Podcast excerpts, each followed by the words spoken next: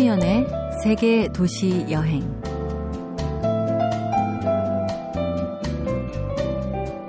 안녕하세요. 참여연입니다. 다들 대단한 여행을 하셨을 겁니다. 설레면서도 고단한 여행이었을 거예요. 고향 가는 길, 집으로 돌아오는 길, 막히고 막히는 길에서 누구나 그런 생각을 했을 겁니다. 이게 뭐 하는 건가? 왜 이러고 있는 걸까? 하지만 어떤 여행이든 여행에는 답이 없습니다. 다만 질문이 있을 뿐이죠. 여행을 통해서 뭔가를 얻고자 하는 욕심을 갖는 순간 진정한 여행의 즐거움은 사라질 수 있습니다. 그립고 보고 싶던 사람들과 모처럼 한자리에 모여서 밥 한 끼 나눠 먹는 즐거움. 그 소박함만으로도 이번 여행은 충분하지 않았을까요?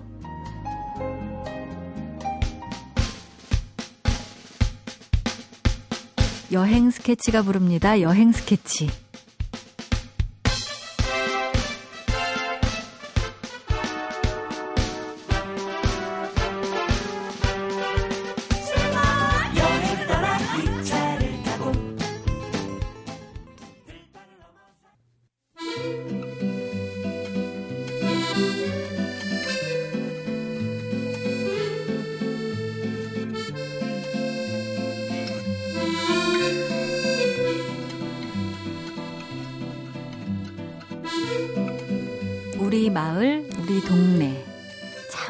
말입니다. 이 세상에서 제일 재밌는 게 사람 구경이라고 하시네요. 여행 작가 구지선 씨 나오셨습니다. 어서 오세요. 네, 안녕하세요. 반갑습니다. 네. 갑자기 왜 이렇게 귀엽게 목소리를 내시는 건지. 아, 이색 마을 여행이라고 책을 내셨습니다. 네.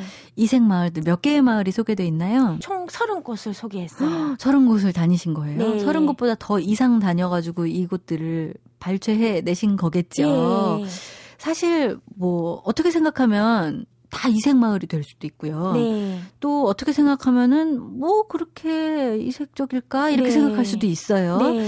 이색 마을 이렇게 선정한 기준이 있다면 어떤 기준이 있었을까요? 예, 일단 제가 여자기 때문에 예쁘고 네. 아름답고 음. 그다음에 독특한 곳 위주로 다녔는데요. 네. 그 생각보다 꽤 좋은 곳이 많더라고요. 보니까 어. 깜짝 놀랐어요. 그래요? 다른 제가 여행을 한 여행 책을 낸 지가 되게 오래됐는데 네. 마을만큼 예쁜 곳이 없더라고요, 진짜. 어. 그리고 책에 소개된 마을은 대부분 오래된 마을인데요. 네. 사람이 오랫동안 모여 살고 타 지역 사람들까지 찾아오게 만드는 음. 마을은 유명 관광지에서 볼 수 없는 독특한 그런 게 있더라고요. 네, 어떤 독특한 맛이 있던가요? 예, 일단 마을이 독, 독특하고 예쁘다 보니까 사진 찍기 위해서 일부러 찾아오시는 분들도 계시고 어. 이제 한마디로 말해가 뚜껑 없는 박물관. 어, 예. 그렇겠네요. 그런 데는 이렇게 여행 쭉 다니시다가 발견한 곳인가요? 아니면은 거기 뭐 그런 게 있다더라 이렇게 있는 줄 알고 찾아가신 곳인가요? 네. 여행하다가 우연히 발견한 곳도 있고요. 네. 그 다음에 원래 있는 줄 알고 찾아간 곳도 있는데 네, 네. 음식이나 영화도 호불호가 갈리잖아요. 음, 근데 그렇죠. 유명한 마을도 호불호가 갈리는 경우가 좀 있어요. 예, 예, 예. 근데 이색 마을 같은 경우에는 실망한 적이 진짜 거의 없었어요. 다 좋아해요. 예. 네. 뭐 이래서 좋고 그래서 좋고 뭐 저래서 좋다 이 정도로 너무 이렇게 뭐 좀 약간 장점들이 있더라고요. 아, 그리고 그렇군요. 의외로 기대를 안 하고 갔다가 깜짝 놀란 경우도 있었고. 그렇게 어떻게 제일 깜짝 놀란 곳은 어디였어요? 아까도 천안 미나리길. 아, 천안 미나리길은 예, 어떤 특성 특징이 거기는 있던가요?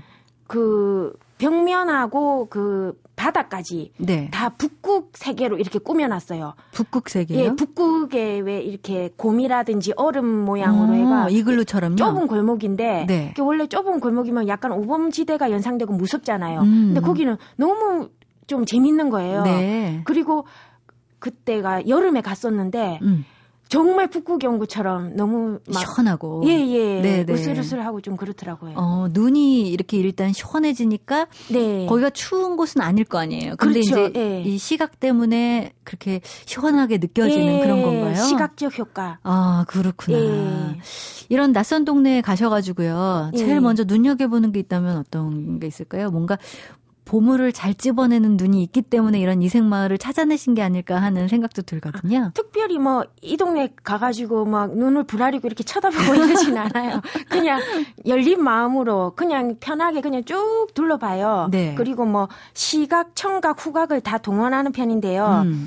이 마을에서 뭐 어떤 냄새가 나고 음. 어떤 소리가 들리고 어떤 사람들이 사는지 네. 근데 뭐 사람 사는 곳은 뭐 다 비슷하다 뭐 이런 말이 있는데 음. 좀 한, 한국 내인데도 좀 다르더라고요. 어, 그래요? 예, 마을마다 조금씩 다른데 그래서 그런지 제가 마을 여행 이렇게 다니면서 한 번도 지루하다는 생각을 해본 적이 없어요. 어, 그렇군요. 예. 예. 조금씩 어떻게 다른지 좀 설명해 주실 수 있을까요? 일단 뭐 벽화 마을이라도 벽 그려진 벽화 그림이 다르다든지 음. 아니면 뭐 바다가 보이는 마을이라도 그 풍경이 다르다든지 음. 예좀 다르더라고요. 그렇군요. 예. 아까 조금 아까 시각, 청각, 후각까지 동원해 가지고 네. 예 느끼신다고 하셨는데 네. 사실 동네마다의 냄새가 다를까 예. 하는 의문이 들거든요. 예. 어떻게 다르던가요? 뭐, 좀 전에 말씀드린 개미마을 같은 경우에는 바로 위에 인왕산이 있으니까 공기가 맑고 아. 예 그다음에 뭐 바닷가 근처 마을에 가면은 이제 바다 내음이 난다든지 네. 또뭐 또뭐 핫도그나 뭐 예를 들면 뭐 이런 거 파는 마을이 있으면 음식 냄새가 난다든지 어. 예.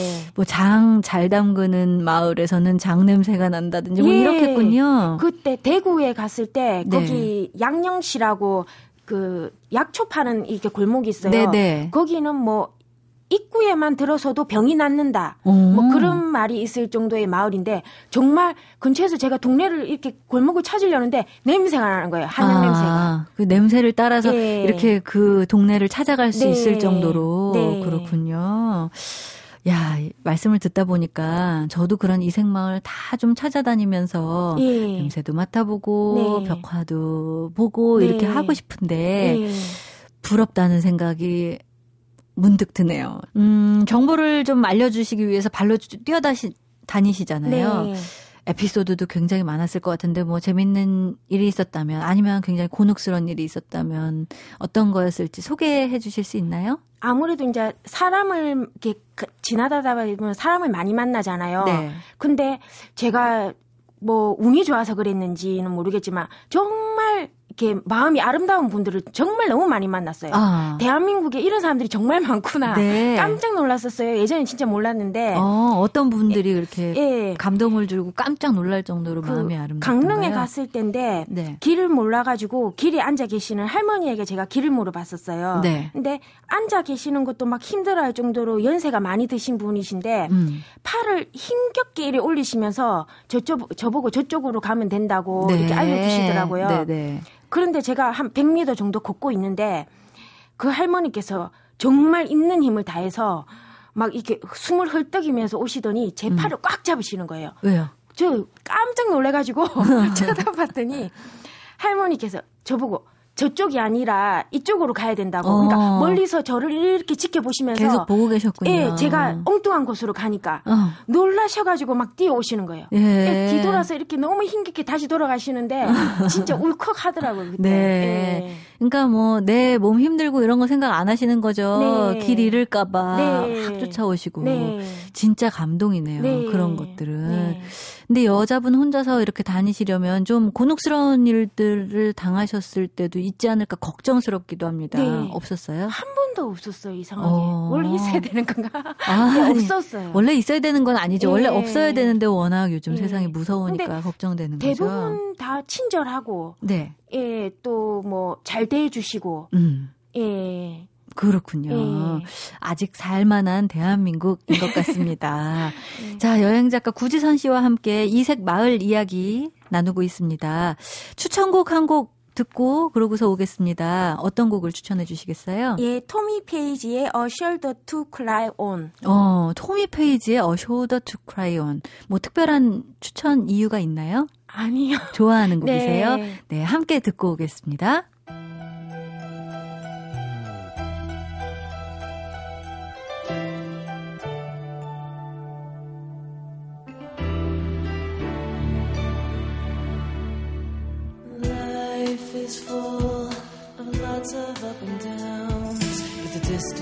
Feels further when it's headed for the ground.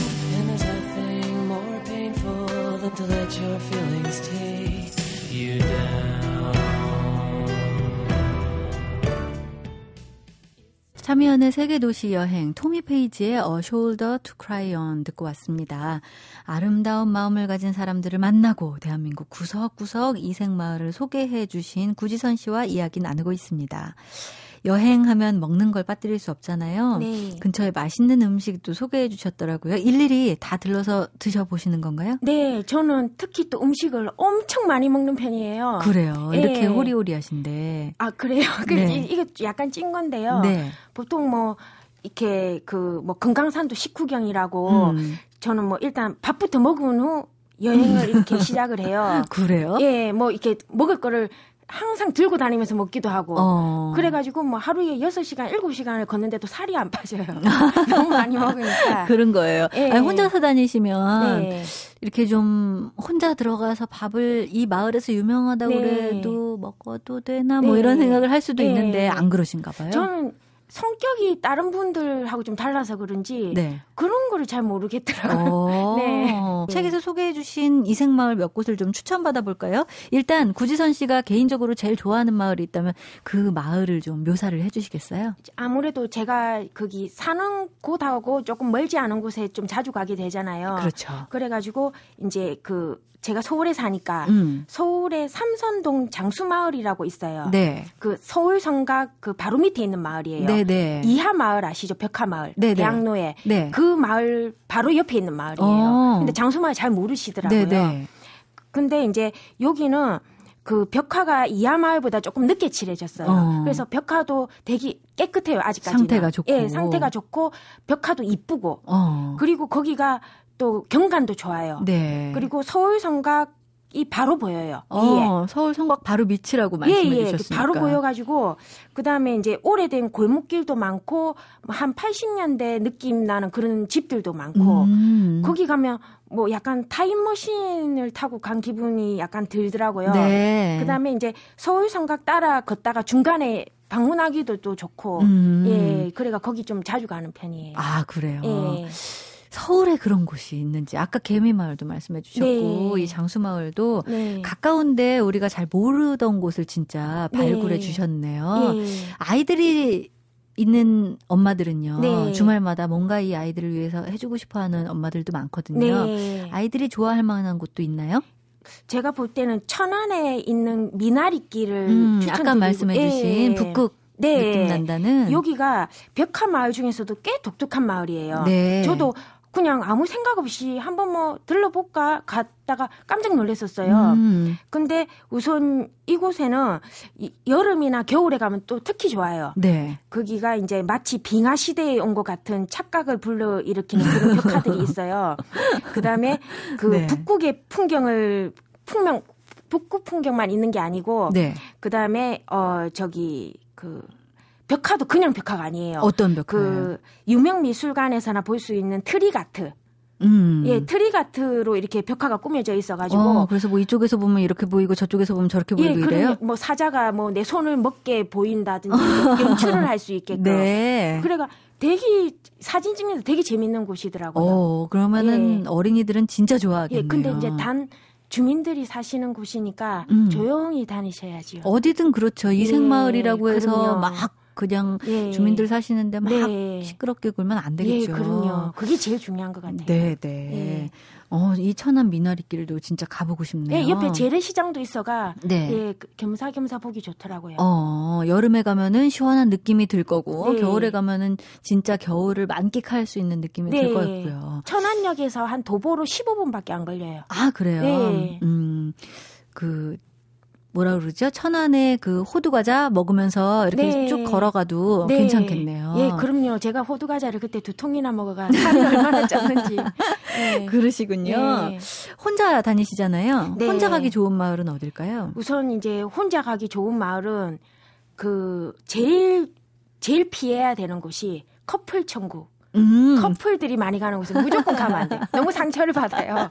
네. 네. 그다음에 이제 마을 여행을 하면서 느낀 건데 마을을 방문해 이제 사진을 찍는 분들 중에는 은근히 저처럼 혼자 오신 분들이 되게 많더라고요. 아. 예. 네, 네. 요새는 또 그게 무슨 트렌드인지 뭔지는 음. 모르겠는데 이렇게 혼자 이렇게 다니시는 거를 뭐 부끄러워하시거나 뭐 이렇게 어색해하시거나 그런 분들이 많이 준 것 같더라고요. 아, 보니까. 그래요? 네. 네. 그다음에 제가 이제 좀 혼자 가기 좋은 마을을 특히 꼽아보라면 네. 대구의 김강석 다시 그리기 길하고 오. 어. 김강석 다시 그리기 길 바로 건너편에 예. 삼덕동 마실도 마을이라고 있어요. 예. 그 다음에 또 멀지 않은 곳에 엄청 유명한 향촌동이라는 곳이 있는데요. 예. 김강석 다시 그리기 길은 이게 많은 분들이 아시다시피 고 김강석님을 위해서 조성된 길인데요. 네네. 생전에 김강석님이 부른 그런 노래 노랫말로 꾸며져 있어요. 어. 벽화도 되게 이쁘더라고요. 네네. 그것도 이제 뭐 특색이라면 특색일 수 있겠죠. 그냥 그림만 그려놓은 게 아니니까. 그렇네요. 예. 그 김광석 씨가 태어난 지 50주년이 됐다더라고요. 네. 만약 살아계셨다면 지금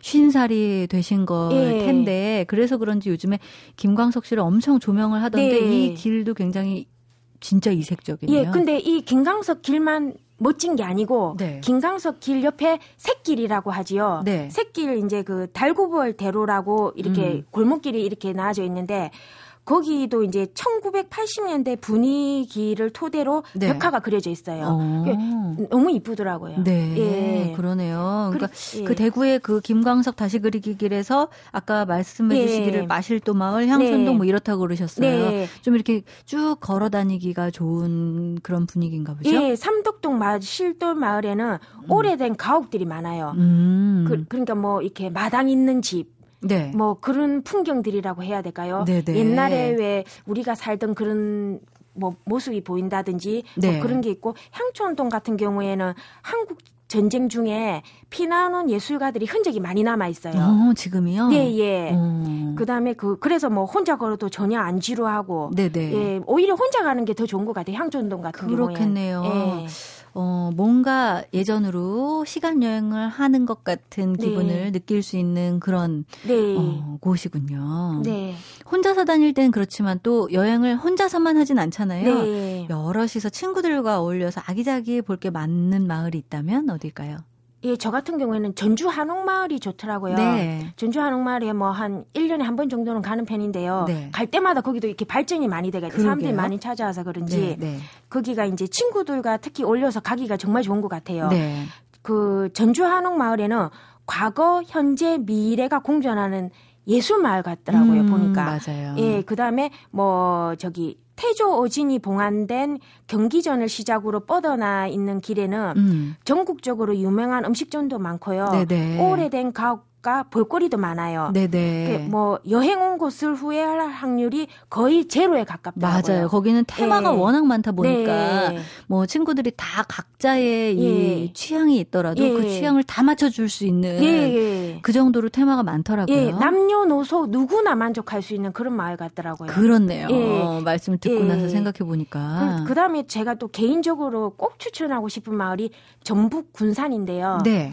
그 실제로 군산에서는 이번에 그 천만 관객을 동원한 영화 변호인 음. 그 군산항 있잖아요. 네네. 네. 거기서 이제 촬영되었고 또 최근 개봉한 황정민 한혜진 주연의 영화 남자가 사랑할 때가 촬영되기도 했는데요. 아 그래요? 영화 촬영지로 예 이렇게 각광받고 예, 있나 보죠. 근데 거기가 진짜 그 거대한 영화 세트장 같더라고요. 어. 지나다니는 사람들은 무슨 엑스트라, 약간 뭐 진짜 그래 느껴질 정도로 네, 네. 너무 약간 놀랐고 음. 또 경암동 기찻길 마을도 이색적인데 네. 100년, 100여 년 전에 이제 그 일본인들이 남긴 흔적이 있는 구영길 쪽, 음. 거기 마을도 꽤 볼만하더라고요. 네. 예. 저는 사실 군산이 어릴 적에 작은 집이 있던 곳이어서 네. 그냥 막 골목을 뛰어놀던 아. 그런 기억만 있는데 네.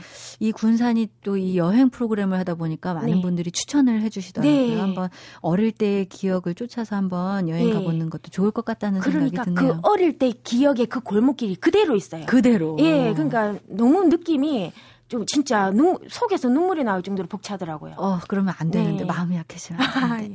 자, 놓치면 아까울 이색마을 마지막으로 한 곳 추천해 주신다면? 예, 저는 인천 배다리 마을. 어, 인천 배다리 예. 마을이요. 여기가 이제 또 제가 좋아하는 먹을거리도 많아요 주변에. 네. 그 여기가 이제 19세기 말까지 음. 마을 어귀에 바닷물이 들어와가 배달이라는 이름을 가지게 된 마을이에요. 네, 네. 근데 우리가 잘 알고 있는 인천 차이나, 차이나타운 아시죠? 네, 네, 네. 그 차이나타운 바로 너머에 가면 이 마을을 만날 수 있어요. 오. 그러니까 도보로 이렇게 이동이 가능해요. 네, 근데 네. 이렇게 모르시는 분들이 많더라고요. 조금만 가면 만날 잘 모를 것 같아요. 왜냐하면 마을 어귀에까지 물이 들어왔었던 네. 곳이라면 뭔가 질척질척하고 뭐 이런 네. 거 아닐까 그런데 분위기는 어떤가요? 이 마을이 이제 지금 그 벽화 마을로 되게 각광을 받고 있어요. 네. 근데 그 7, 80년대 향수를 느낄 수 있는 뭐 오래된 가옥도 음. 있고 벽화도 있고 네. 그다음에 또 이곳에 1960년대까지 인천에 빈민촌에 살았던 사람들의 모습을 재현해 놓은 음. 수도국산 달동네 박물관이 있어요. 어, 입장료가 어른이 500원밖에 안 돼요. 어. 여기가 여기는 겉으로만 볼 수 있는 게 아니고 네. 그 가, 그러니까 그 집 안에 들어가서 만지고 보고 찍고 음. 그렇게 할 수 있는 무슨 동네처럼 꾸며놨어요. 달동네 아, 동네처럼. 그래요? 예. 엄청 좋더라고요. 재밌네요. 예. 네. 그리고 이 근처에 냉면집이 모여 있는 하평동 냉면 거리하고 와. 그다음에 순대국 거리도 있어요. 네네. 네. 네. 저는 냉면을 엄청 좋아하거든요. 아. 냉면 먹으러 한번 예. 가야겠습니다. 인천 멀지도 않잖아요. 예. 그렇죠? 어, 산과 산이 만나는 끝자락, 온폭 들어간 자리에 집들이 옹기종기 모여 있는 마을. 그런 풍경들 오랫동안 잊고 있었는데요. 오늘 구지선 씨와 함께 마을 이야기 많이 나누면서 뭔가 마을 어귀에 서 있는 큰 나무 앞에서 이야기를 나눈 것 같은 시원한 기분이 들었습니다. 네. 고맙습니다. 네, 고맙습니다. MBC 라디오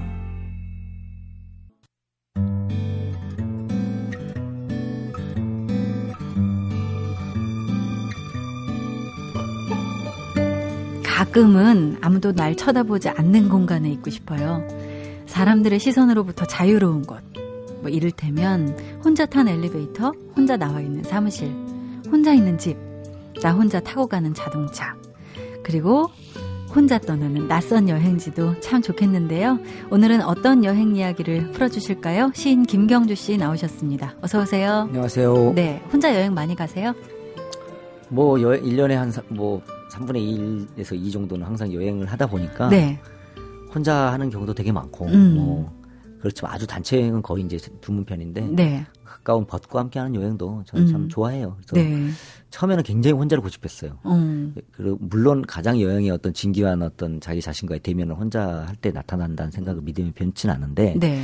음, 조금 불편해도 벗과 함께 이번 기회가 아니면 할 수 없는 여행들이라는 게 있잖아요. 음, 있더라고요. 네, 그런 것들은 그 모아님 도다 이런 말을 하는데 음. 저는 그렇게 조금 그 겁을 먹을 필요는 없다고 생각을 해요. 네네. 그래서 어, 뭐 이제는 좀 여행 자체에 대해서 좀 그 누구와 함께라는 것에 대해서 크게 그 신경 안 쓰고 음. 뜻이 맞고 뭐 시간이 맞고 하면은 음. 많이 함께 하려고 하는 편이죠. 네. 음. 내가 여행지에서 느꼈던 그 순간에 어떤 감상들이랄지 그때 봤던 그 햇빛 그때 봤던 그 바람 뭐 이런 것들을 함께 공유했던 사람이 있다면 그래서 그걸 함께 곱씹을 음, 수 있다면 음. 그것도 굉장히 의미 있지 않을까 삶의 커다란 뭐 보물 같은 거죠. 네네 네, 그런 것 같습니다. 자 오늘은 어디로 여행을 네, 시켜주시겠어요? 시간에 2주에 걸쳐서 제가 중세 마을 유럽의 마을들 이야기를 했는데 네. 거기 이제 시리즈의 세 번째로서 음. 그 프라하의 그러니까 체코의 프라하. 어, 체코의 예, 프라하. 모험들 뭐 좋아하시고 네. 하는 곳이지만 또 색다른 저만의 또 바라보는 어떤 그 매력도 한번 이야기해보고 싶어서 네. 네. 프라하로 한번 떠나보도록 하겠습니다. 네. 네. 드라마 때문에 한동안 또 여기 붐이 불기도 했었어요. 그렇죠. 프라하 연인들이라는 드라마. 네 네. 네. 네. 김경주 씨는 이 프라하에 어떤 느낌이 좋았을까요? 아 저는 사실은 어떤 사람들이 프라하에 갖고 있는 어떤 팬시적인 느낌, 음. 굉장히 아기자기하고 또 그 매력이 많잖아요. 사실. 네. 근데 뭐 글을 쓰기 때문에 이제 어린 시절부터 자연스럽게 이제 독서를 통해서 일, 2차적인 경험을 많이 했던 음. 경, 시절이 있는데 네. 어, 이 체코 하면 또 떠오르는 유명한 문어들이 둘 있잖아요. 음. 바로 카프카와 또 밀란 쿤테라라고 네, 대변될 네. 수 있는 두 작가가 있는데 이 두 작가를 너무 좋아했었어요. 음. 그러니까 좋아하면 그 궁금해지잖아요. 그 그렇죠. 사람의 그 근황들이나 환경들이. 네, 네. 그러니까 아주 어린 시절부터 프라라는 곳은 저한테 굉장히 한 번 정도 꼭 가서 그 카프카의 발걸음, 그다음에 음. 쿤테라의 흔적들을 음. 하고 싶은 곳으로 남아 있었던 곳이에요. 아 그렇군요. 네. 독서 때문에 카프카와 쿤테라 때문에 저는 드보르작 때문에 갔었는데. 아뭐 드보르작도 너무 말할 수 없지. 아, 예, 저는 음악 때문에 갔었고, 네. 예, 이 그래서 카프카와 쿤테라의 향기를 마음껏 느끼고 음, 오셨나요? 사실은 뭐 잘 알려져 있는 사실이지만 카프카를 는 사실 프라하에서 굉장히 그 리스펙을 받는 그 존경심을 받는 형태로 되어 있지만 쿤테라는 조금 그 흔적을 네. 프라에서 찾기는 좀 어려워요. 왜냐하면 음. 망명 작가들이 갖고 있는 어떤 대우라게 될까요? 음. 그런 것들이 대체적으로 어 본인 자기가 살고 있던 고향을 떠나서 네. 뭐 그것이 정치적인 이유이건 어떤 개별적인 이유이건 음. 어, 떠나서 글을 쓰는 자들은 고향을 버렸다라는 어떤 것 때문에 음. 사실은 시간이 흘러서 한 작가로서의 명망은 굉장히 강하지만 그, 그 자기 그 고향에서는 조금 어. 그런 것들이 조금 오히려 소외받거나 이런 경향이 좀 있어요. 네네. 반대로 이 카프카는 평생 그 프라를 떠나고 싶었던 사람인데 한 순간도 떠나보지 못한 채그 네. 그 프라하에서만 머물면서 글을 썼잖아요. 음. 그런데 이제 바로 이 프라하에서는 그 그의 영혼을 다 담고 있는 거죠. 그래서 너무 너무 흔적이 많은 거죠, 사실은. 어. 그래서 뭐 많이 분, 많은 분들이 프라하를 가시지만 저는 반드시 카프카 박물관 꼭 권해요. 그러니까 네네. 제가 경험해본 어떤 박물관의 전시 혹은 음. 어그 큐레이터 분들의 어떤 그 마인드랄까 네. 중에 이 프라하의 카프카 박물관처럼 저한테 커다란 충격을 주고 많은 영감을 줬던 곳이 없었어요. 그렇군요. 그래서 어, 그 프라하 박물관에 갖고 있는 어떤 카프카를 보여주는 방식 음. 그리고 카프카를 어, 사람들과 체험하는 방식은 저에게 어떤 굉장히 많은 영감과 어떤 글 쓰는데 커다란 힘을 줬던 곳이에요. 네. 그러니까 다른 게 아니라 보통 박물관 같은 걸 생각을 하면 음. 그, 그 사람의 어떤 그 흔적들을 되게 많이 이렇게 전시 형태로 가잖아요. 네. 근데 이, 물론 이 카프카 박물관에는 그런 것들도 있지만, 음. 어, 뭐, 직접 체험을 해보셔야겠지만 가장 마지막 코스 같은 경우는 그 우리 지하철 유실물 센터의 그 캐비넷처럼 음. 어, 정말 검은색으로 된 그 검은 캐비넷들이 굉장히 많이 출구 쪽으로 나 있어 있어요. 네네. 네. 그래서 그 한 5미터 정도 되는 그 통로를 거쳐야지만 밖으로 나오면서 빛을 봤는데 어. 거기 뭐 알아들을 수 없는 언어들로 그 주인공들이 적혀 있는데 네네. 네. 그것들이 바로 카프카가 살아생전에 사랑했던 사람들 이름이래요. 그리고 그 문을 다시 당신은 절대 열 수 없다. 어. 무슨 일이 있어도. 어. 이것이 바로 카프카가 평생 문학을 통해서 말하고 싶었던 비밀이고 어, 어 그 그것들이 곧 문학이 된다라는 어. 그래서 어떤 블랙박스 사랑했던 같은. 사람들의 이름이지만 그 사람들로 가는 그 문은 열 수 없었다 네. 평생 이 방금까지 당신들이 본 과정들은 음. 어떻게 보면 피부에 불과한 거고 네네. 진짜는 이 안에 다 담겨 있지만 어. 우리는 못 열고 나간다 어. 그러니까 그런 이야기들이 네. 굉장히 카프카 문학을 한 번도 경험하지 못했어도 이해해 볼 수 있는 음. 아 그래 비밀의 문학 그다음 왜 카프카가 그렇게 다중자로 힘들었는지 네네. 네. 여러 명의 연인들과 약혼까지 하면서 왜 결혼을 못하고 문학을 구원화시켰는지에 대한 음. 것들이 설명 안 해도 전달되는 지점이 많아요. 음. 그래서 뭐 물론 프라하가 카프카만 있는 건 아니지만 네네. 네. 어 그런 많이 발달돼 있고 노출돼 있는 것에 비해서 카프가 박물관이 갖고 있는 어떤 매력을 음. 사람들이 많이 모르신 것 같아서 네네. 제가 이렇게 권하곤 하는 것입니다. 어, 설명해 네. 주시니까 더 가보고 싶다는 생각이 드는데요. 음. 저는 음악 때문에 갔다 그랬잖아요. 근데 저한테 가장 인상적이었던 것은 어, 여기도 이 프라하도 구시가 신시가 나뉘어져 그렇죠. 있잖아요. 음. 이 신시가 가면 젊은이들이 막 요즘 우리가 많이 하는 스터드라고 그러죠. 이렇게 찡박힌 음. 그런 이런 모습에 막 그렇죠. 이렇게 하고 있더라고요. 굉장히 고적들. 예, 네. 무섭게. 그런데 그런 친구들이 싹 또 저녁 때는 정, 정장을 차려입고서 국립극장에 가서 음. 고전 음악을 듣는 그 그렇죠. 그 모습이었어요. 그래서 문화가 이렇게까지 사람들 삶에 속속들이 녹아 있구나 그쵸. 하는 생각에 약간 질투심까지 음, 들었었거든요. 음, 그렇죠. 실제로 이제 그 파리가 1900년대 초반에 그 유럽 문화의 어떤 중요한 살롱 문화랄지 어떤 그 예술가들이 모여드는 집결지 이전에는 바로 네네. 이 제네바와 프라하였습니다. 어. 동구권이 이제 자본주의 체제가 예, 되기 전에 네네. 문학을 인성할 때는 어, 어마어마한 예술가들과 인문학이 발달했던 것이 음. 이 스위스의 제네바와 이 체코 프라하였죠. 네네. 그래서 이 프라하 대학의 학생들이 일으켰던 음. 그 중요한 어떤 예술 혁명 중 문화 혁명이 바로 프라하 범 사건이잖아요. 네네. 바로 그 핵심에 또 카프카도 있었고요. 음. 그래서 그런 문화들이 남아 있고 어뭐 프라하 보면 골목골목마다 있는 성당의 저녁 때랄지 그 아무 때나 들어가서 들을 수 있는 하프 오르간 네. 연주 같은 경우는 네네. 뭐 너무너무 그 음. 오케스트라권 입장권이 없어도 네. 작은 그걸 들을 수 있는 하프 오르간이잖아요. 맞아요. 그래서 어, 저는 또 그 유럽에만 남아 있는 음. 그 하프 오르간을 항상 교회나 성당에 잠깐 네네. 다리 아팠을 때 들어가서 어. 어, 그 들었던 경험이 너무 또 좋았죠. 갑자기 오르간 말씀하시니까 또 마리오네트 인형도 갑자기 생각나네요. 이 아, 프라하의 또 인형극 발달했잖아요.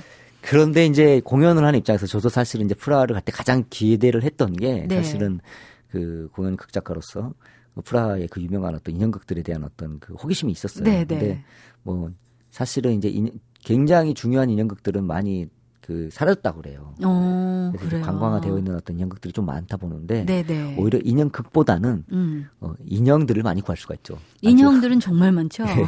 그래서 사실은 네. 인형극을 너무 기대하시고 가신 분들은 네. 사실 살짝 실망할 수가 있거든요. 음. 근데 오히려 방금 말씀하신 것처럼 어떤 고전 음악이 남아 있는 음악 네. 감상실이랄지 어. 혹은 어, 성당이나 교회에서 하는 네. 작은 음악극들이 있어요. 그, 음. 그거를 어, 티켓을 아주 싼 저렴한 가격에 구할 수 있는데 그런 네. 음악극들이 오히려 파이프 오르간을 통해서 들을 수 있는 음. 다양한 고전 음악 감상실 같은 것들이 음. 오히려 프라하의 진국을 느낄 수 있는 거라고 할 수 있죠. 네. 그리고 어, 공연 좋아하시는 분들은 또 비틀즈가 이 프라하에서 아주 작은 소극장에서 공연을 한 적이 있습니다. 아, 그래요? 그 굉장히 유명한 그 소극장이 하나 있는데요. 예. 어, 그 브로포드라는 소극장인데 그 소극장에 꼭 한번 또 가보시라고 말씀을 어, 하고 싶어요. 어, 아직도 브로포드? 예, 아직도 어, 아마 그 요즘에 관광 책자에 나와 있더라고요. 저가 네. 한 10여 년 전에 갈 때만 해도 음. 없었는데 네. 그건 정말 작은 소극장인데 음. 어, 비틀즈 멤버가 거기서 이제 소극장에서 공연을 했었었는데 그 이후로도 굉장히 훌륭한 작은 그 실험극들을 음. 하는 곳이죠. 네. 그래서 공연이 굉장히 또 잘 발달돼 있어요. 프라하가. 음. 네. 자, 도시 곳곳 이 프라하 하나만으로도 뭐 문학과 음악 그리고 그 모든 문화 얘기를 하고도 지금 정말 남는 것 같습니다. 네, 도시 곳곳에 뭐 이야기하면 끝이 없는데 그렇네요. 음식은 제가 잘 모르겠습니다. 진짜 음식은 별로더라고요. 네, 저도 사실 네. 프라가 이렇게 먹거리가 없나 싶을 정도인데 사실 음식은 근처에 맛있는 지역이 많으니까 네네. 여기서는 좀 다른 허기를 채워서 어, 채우시고 어. 네. 너무 배 불려놓은 여행에 있어서 여기서는 조금 이렇게 어, 군살을 줄이는 예. 그런 여행을 할 수 있겠군요. 자, 프라하 반짝반짝 빛나는 도시에 다녀왔습니다. 오늘 고맙습니다. 네, 고맙습니다. 체코에서 나온 노래인데 유명한 팝이 됐습니다. 앤드루스 시스터즈의. Only happy faces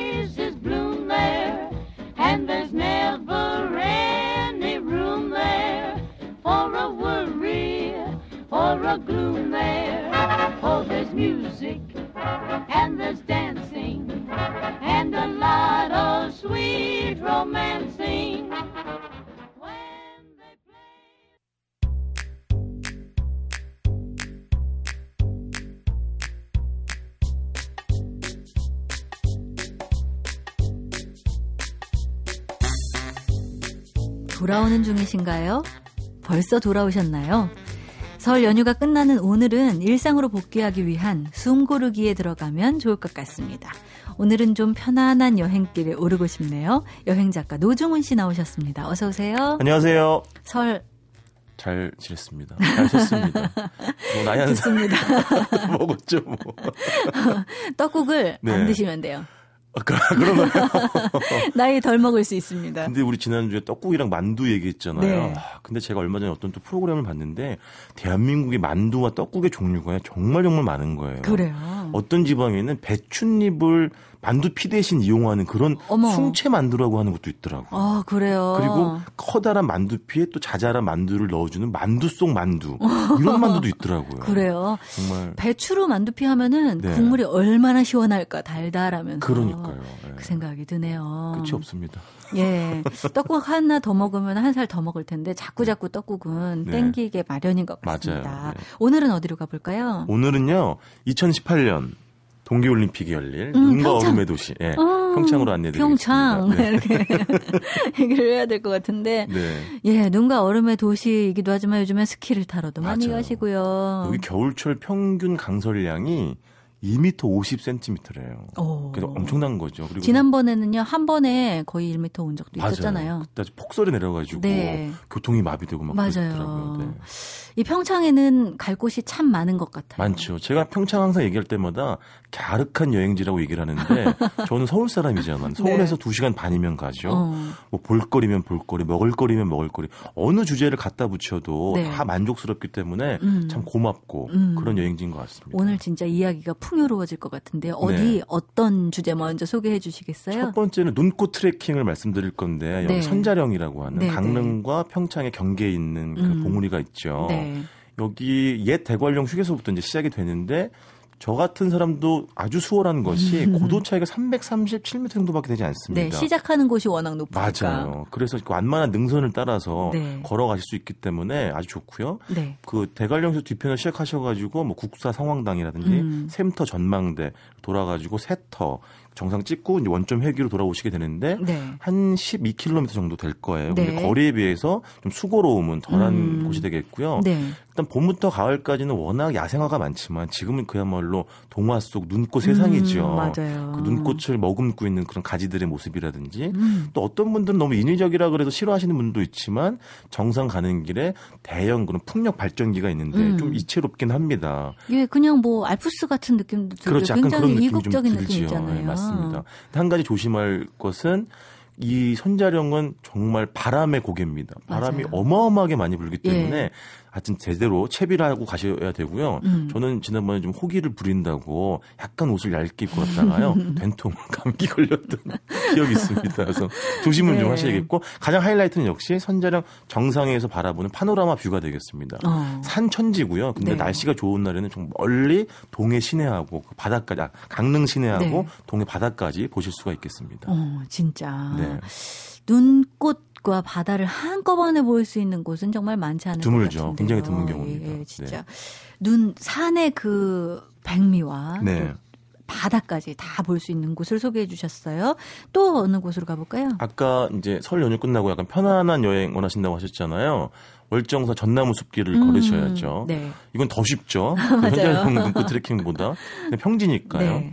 월정사는 뭐 오대산 자체가 워낙 유명한 산인데다가 사실은 불교 문화로서도 가치가 높은 산이고요. 맞아요. 거기 깃들어 있는 월정사는 그야말로 아주 전국 손꼽히는 사찰이 되겠습니다. 사찰 음식도요. 여기 월정사 좀 유명한 것 같아요. 맞아요. 근데 네. 이제 만약에 너무 붐빈다 이게 싫다고 하시면 음. 뭐 인근의 상원사라든지 지장암, 특히 지장암은 지금 비구니들이 수양하시는 사찰인데요. 굉장히 네. 자그마하고 아주 고졸한 그런 느낌이 있어서 좀 덜 붐비는 곳 원하시는 분들은 거기까지 더 걸어가시면 되겠고요. 음. 전나무 숲길은 아시는 것처럼 정말 전나무들이 빽빽하게 들어차 있는데 아주 꼬장꼬장하지요. 키도 음. 크고 이렇게 한 땀 한 땀 걷다 보면은 그런 꼬장꼬장함이 전해지는 것 같기도 하고 네. 피톤치드의 그 어. 좋은 기운들이 예, 좋은 기운들이 정말 네. 많이 느껴지는 곳이에요. 맞아요. 특히 이제 여름이면은 그 전남 숲길 바로 옆에 그 계곡물이 계속 흘러가는데 웬만해서는 잘 얼지 않거든요. 네. 그리고 웬만한 가뭄에도 물이 바닥을 드러내는 게 없기 때문에 음. 두 가지를 동시에 음미하면서 또 걸어보실 수가 있겠습니다. 아, 진짜 이 산에서 주는 좋은 기운이라는 거는 다 모아놓은 곳에는 늘 이렇게 좋은 절들이 있더라고요. 그럼요, 맞아요. 맞습니다. 또 어디로 가볼까요? 여기 이호석 얘기를 안 할 수가 없는데 아, 공평 메밀 축제 하잖아요. 네. 근데 이호석 선생님 하면은 뭐 토속 문학의 대가 이렇게 불리는데 음. 메밀꽃 필 무렵에 나오는 장소들이 많이 있죠. 뭐 네. 물레방앗간도 있고 주막도 있고 음. 선생님의 이제 흉, 흉상도 있고요. 네. 근데 여기 이호석 문학관이 있는데 그러니까 이호석에 대한 모든 걸 다 전시하고 있죠. 음. 유품부터 육필 원고까지. 그다음에 네. 예전에 선생님이 이용하신 서재의 모습도 재현해 놨는데 음. 재미있는 것은 이호석 하면 아까 말씀드린 것처럼 굉장히 구수하고 향토적이잖아요. 근데 네. 이 선생님 실제로는 커피랑 빵을 좋아하고 그러니까 프랑스 어떤 문화를 좋아하는 약간 어. 모던 보이셨대요. 어, 모던 보이. 네, 그런 평가를 좀 받으시더라고요. 네. 그래서 실제 가 보시면은 이효석 선생님의 그런 새로운 면모를 좀더 음. 발견하실 수가 있겠습니다. 그러니까요, 이 그러니까 평창이라고 얘기하기는 조금 평창보다 넓게 봐서 봉평. 그렇죠. 그곳은 봉평이 네, 들어가 네. 네. 그러니까 그 봉평에서는 이효석 선생님을 굉장히 이렇게 잘 보존해 오고 있다 하는 그런 느낌이 들 그렇죠. 정도로 문학관에서 굉장히 의리의리하게 네, 네, 그렇잖아요. 네. 어 메밀꽃 필 무렵 이 글 때문에 그런지 더 이 봉평 그런 메밀 이렇게 그냥 탁 그렇죠. 이렇게 되는데 그래서 네. 항상 거기에 메밀을 먹으러 많이 갔었는데요. 막국수, 막국수 먹으러. 막국수 근데 말고. 요즘엔 평창 송어회를 또 먹어요. 아, 송어도 유명하지. 겨울철에도 맛있고. 예, 예. 근데 여기 봉평에 가시면 다 막국수 음식점 굉장히 많잖아요. 네. 근데 여기 간단하게 하나 말씀드리면 묵은지 백숙을 해주는 집이 있어요. 음, 음. 5년 묵은 묵은지를 꺼내 가지고 직접 기른 토종닭을 이제 백숙을 만들어 주는 건데요. 네. 그 맛도 기가 막히지만 밑반찬으로 나오는 콩나물 또 배추 나물, 음. 그다음에 고사리인가요? 세 네. 가지를 들깨를 정말 엄청나게 넣고 들기름으로 조물조물 묻혀내준 나물이 있는데 음. 그게 이 집의 정말 백미입니다. 그래요. 여기 그리고 돌 여기도 곤드레를 돌소 어, 곤드레 밥을 해주는데요. 음. 다른 데처럼 돌솥밥에도 해주는 게 아니라 약간 진 밥에다가 그 나물을 넣고 양념장 여기서 만든 양념장에 비벼 먹게 해주세요. 네. 다른 집하고 약간 조금 그런 뉘앙스가 좀 다른 음. 그런 도, 어, 곤드레 밥을 드셔볼 수가 있겠습니다. 그러게요. 묵은지 백숙. 네. 저는 여기 이 강원도의 묵은지가 진짜 맛있어요. 맛있죠. 왜냐면 네. 강원도의 김치는 좀 다른 것 같더라고요. 음. 이렇게 좀 이 배추 속이 덜 네. 들어간다 그럴까요? 아, 물을 그렇죠. 막더 썰어서 넣는다기보다는 네. 그냥 이렇게 탈탈 털어도 내려오는 양념이 별로 없는데 맞아요. 묵은지 자체는 배추가 굉장히 이렇게 생생하게 맞아요. 돼 있는 거 이거 묻어서 그런 건가요? 남도보다는 좀 진한 맛이 덜하죠. 남도는 아무래도 젓갈에 양념이 굉장히 많이 들어가고 지금 말씀은 강원도는 조금 덜 들어가는 편이고 네. 배추의 어떤 맛이 훨씬 더 잘 우러나오죠. 음. 네. 그러니까 무, 묻어서 그런 걸까요? 그런, 어떨까요? 그런 이유도 아마 있지 않을까 산이라서 싶기도 하고 좀. 그런 좀 서늘한 기후의 영향도 좀 있을 것 같기도 하고요. 네, 네. 특히 이 집은 김장을 그래서 1년에 천 몇백 포기씩 담그신대요. 깍. 그리고 순서대로 해놓고 5년 지나야지만 딱 꺼내서 쓰신다고 하더라고요. 아, 진짜요? 네. 사실은 5년 묵은 다른 음식들은 못 먹는 음식이잖아요. 그렇죠. 김치 위대함이 거기 있는 거죠. 맞아요. 네. 근데 사실은 유산균은 가장 좋을 때는 담근 지 30일 정도 되는 음. 거라고 어디서 봤어요. 네. 근데 또 묵은지의 요 아, 매력은 뭐 귀귀한 맛. 그럼요. 그렇잖아요. 네. 그냥 생각만 해도 네. 이렇게 신침이 도는 것 좋아하는 같은데. 쿰쿰 꼬릿꼬릿한 이런 거 좋아합니다. 그런 거 좋아하세요? 네. 저 남도에 또 홍어회 드시러. 가셔야 되겠네요. 네. 오늘은 이 뭔가 이 겨울에 참 어울리는 네. 그리고 설의 그 눈 때문에 맞아요. 오는 포근함 그것이 고스란히 느껴지는 평창으로 다녀와 봤습니다. 네. 겨울에 놓치지 않아야 할 그 한 곳 소개 고마웠습니다. 감사합니다.